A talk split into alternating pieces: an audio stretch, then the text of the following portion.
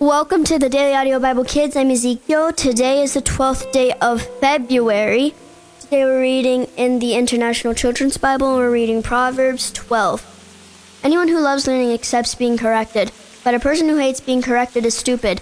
The Lord is pleased with a good person, but he will punish anyone who plans evil. Doing evil brings a person no safety at all, but a good person has safety and security.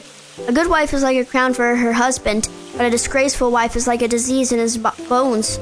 The plans that good people make are fair, but the advice of the wicked will trick you. The wicked talk of killing people, but the words of good people will save them. Wicked people die and leave nothing behind, but a good man's family goes on. A wise person is praised, with, but a stupid person is not respected. A person might not be important, but still have a servant. He is better off than someone who acts important but has no fu- food. A good man takes care of his animals, but even the kindest acts of the wicked are cruel. The person who works his land will have plenty of food, but the one who chases unless dreams isn't wise. Evil people want what other people what evil people have stolen, but good people want to give to others.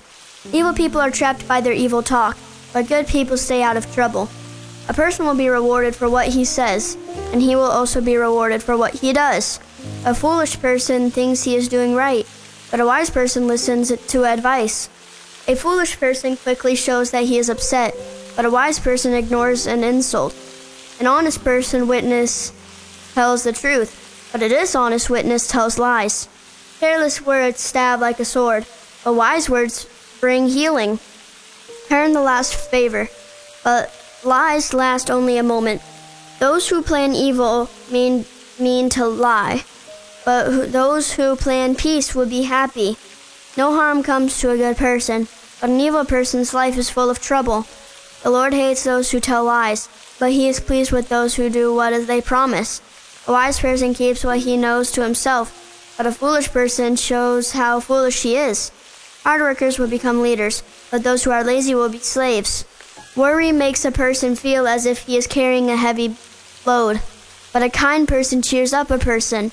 A good person takes advice from his friends, but an evil person is easily led to do wrong. A lazy person catches no food to cook, but a hard worker will have great wealth. Doing what is right is the way to life, but there is another way that leads to death. Maybe we can pray that we would choose to do the right thing. Dear Jesus, please help us to do the right thing. Help us to do what is right and help us to know what is right and what's wrong so that we can do the thing that's right. In Jesus' name, Amen. Well, that's it for today. I'm Ezekiel. I'll be back tomorrow. Bye.